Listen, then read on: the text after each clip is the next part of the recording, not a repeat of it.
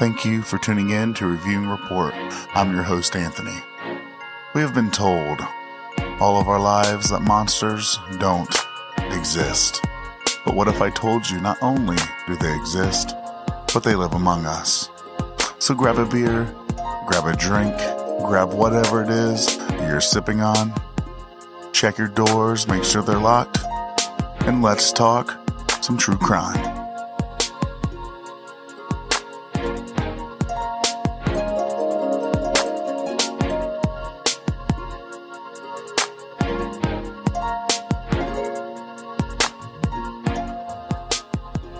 Imagine this.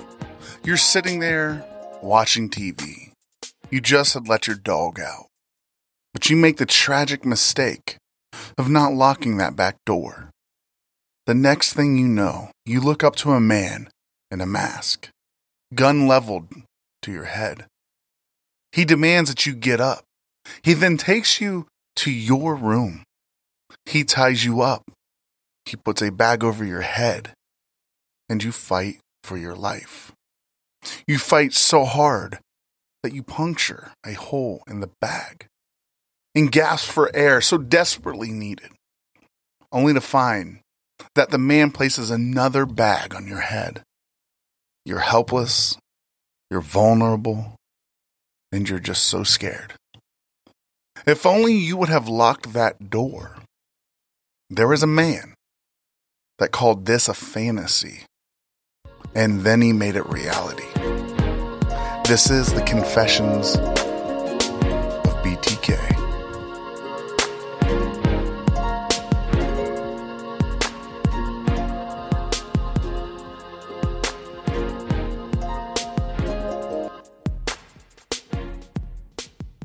According to Dennis the D-Bag, his first killing happened on January 15th, 1974.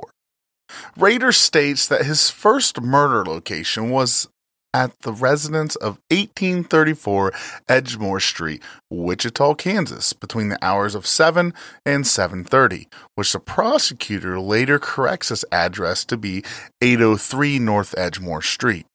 Dennis the D-Bag is then asked if he has personal pleasures and if that's why he did it, and he responds, and I quote, "Sexual fantasies, sir."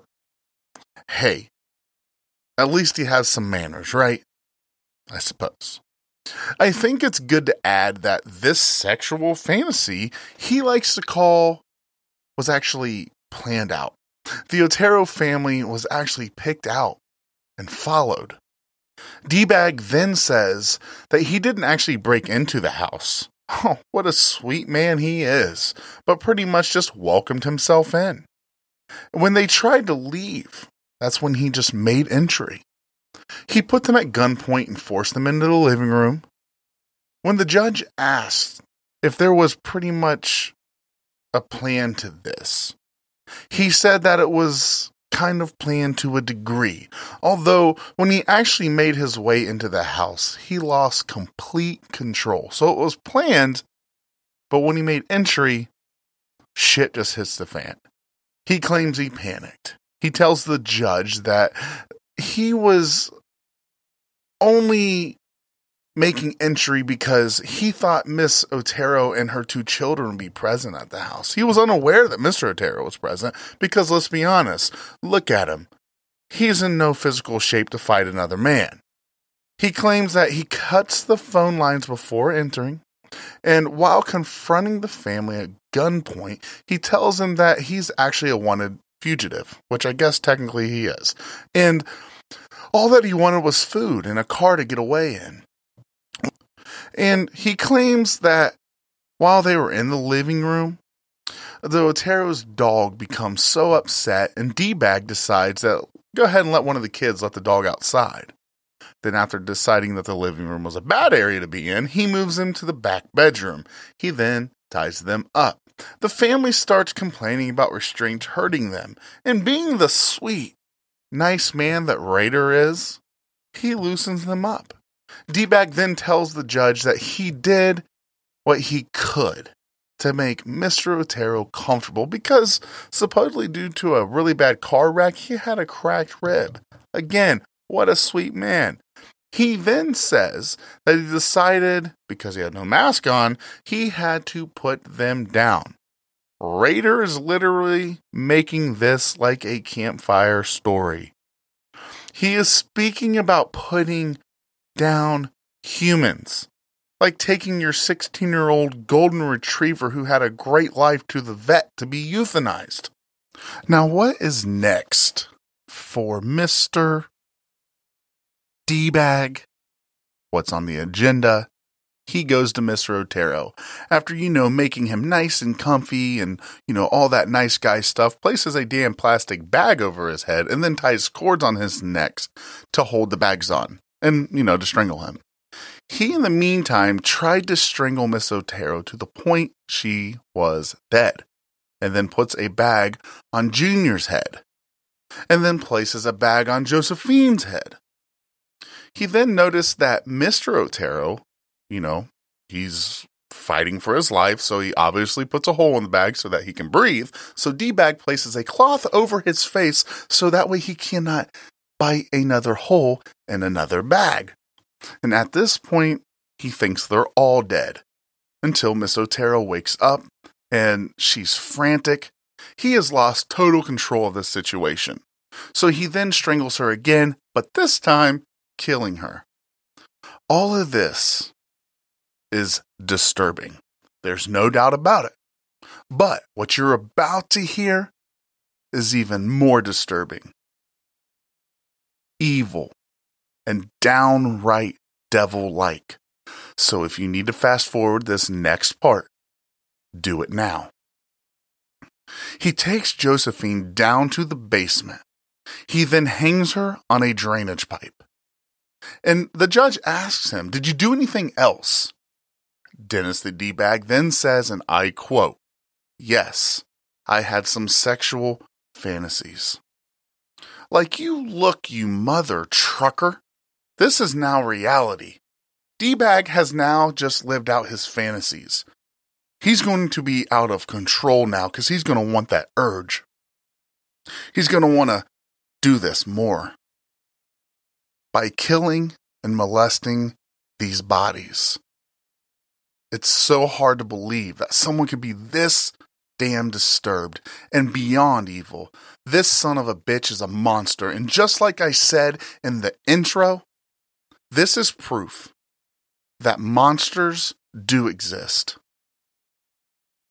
Our next victim of Dennis the D-Bag, he went on what he calls surveillance. So on his, quote, projects, also known as stalking victims like a creeper, his next victim was Catherine Bright, and her brother Kevin were his next victims. He waited for the right time. He broke into her home by the way of the back door and waited by the bedroom. Catherine and Kevin then get home, and D-Bag was unaware that Kevin was actually going to be there. He didn't know that. He told them that the same story they had told the Otero family, and that was he wanted all their money and just a car so he could get away because he was a wanted fugitive. He tied up Kevin first. He thinks that, at least. It could have been vice versa. But then he moves on to Catherine with Catherine to one of the other bedrooms and then went back to kill Kevin. And Kevin actually ends up breaking his restraints. And when D-Bag returns, Kevin tries to fight back. And he did. He gave up a hell of a fight. And D-Bag had his gun, and Kevin went for that gun. But D-Bag jammed his finger back behind the trigger to jam it up. And eventually, D-Bag was able to shoot Kevin in the head. He thought Kevin was dead. He then goes back to Catherine and begins strangling her. She actually broke her restraints, so she put up a fight for her life. And in his words, he says, "I thought I got the best of her." He then heard Kevin again after shooting him in the head. He then hears him in the other room again and goes back, and he sees Kevin up and moving. He fights Kevin and shoots him again. Then he claims he went back to finish the job with Catherine and killed her using a knife. He then heard the door of the house open. He assumes there it's over. You know, he assumes that the police are there.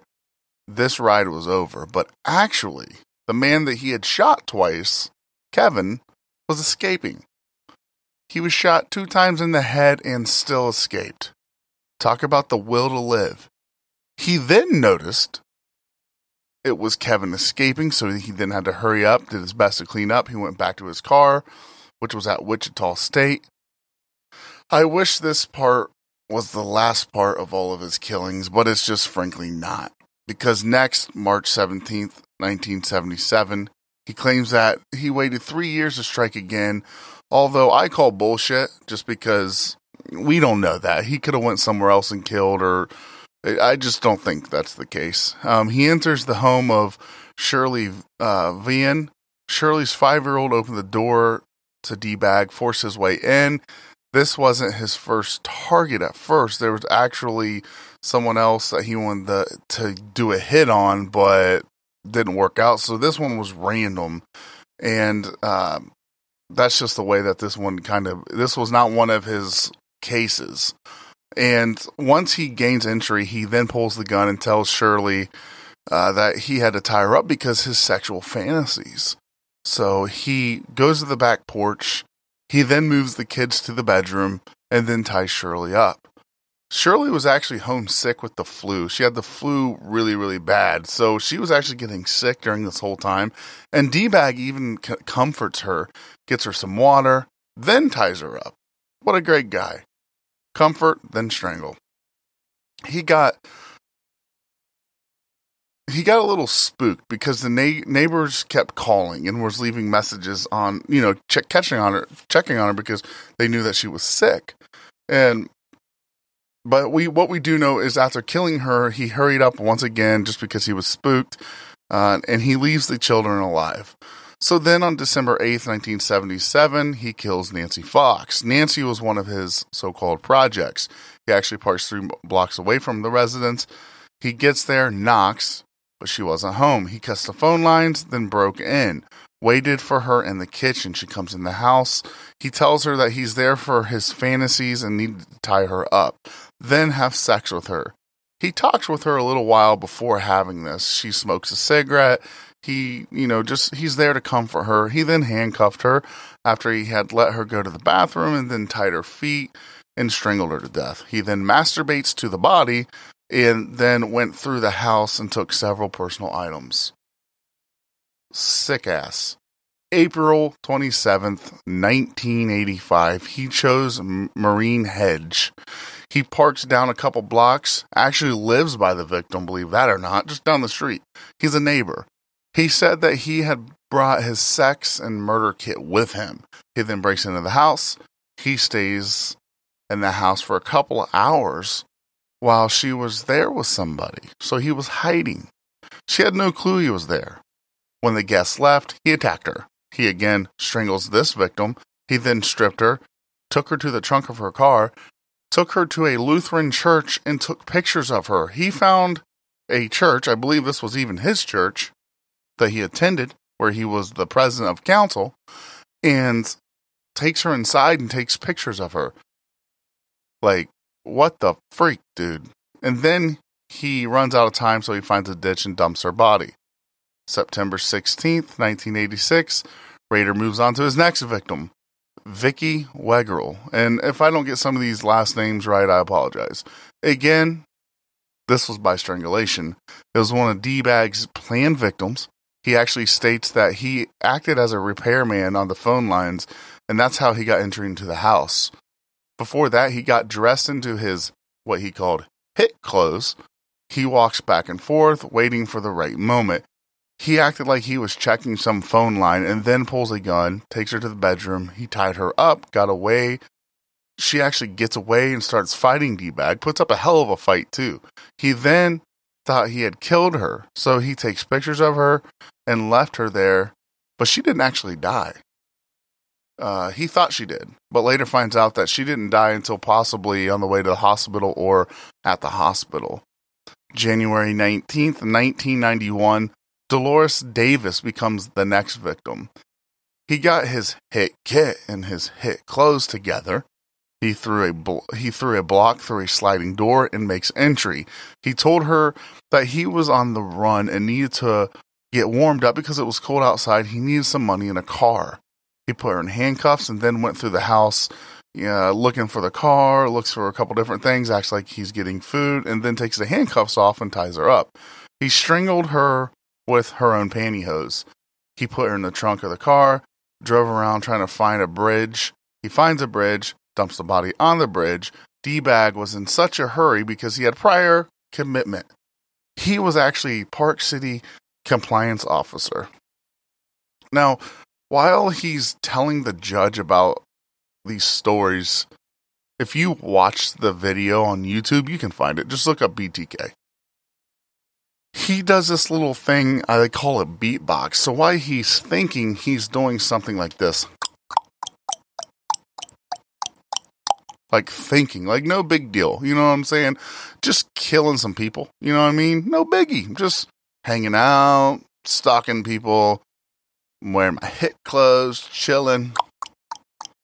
Oh yeah, I strangled her. Like just no big deal, right? This D-bag is a father of two. So he supposedly stops killing. During this, he just continues to keep beatboxing, trying to remember the exact stories. He's talking like there's just absolutely no issue. Dennis Rader's story is like telling a scary story around a campfire, except this one is true. And again, it's proof that monsters do exist. He led a double life. He was a husband, a father of two, president of church council,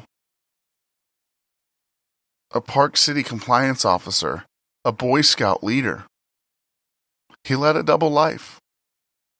And this is the kind of person that you call a piece of shit, a dickhead, a dirtbag, just absolutely sick. And it's crazy to think that he's still breathing the same air that you and I and our kids and our family members are breathing. But at least he's locked up and will never see the light of day again. He will never get out of prison. This is the story of BTK and his confessions. If you guys would like to reach out to me, you can do that at reviewingreport@gmail.com. If you guys have any suggestions on cases, stay tuned for our next case, and I'll talk to you guys next time.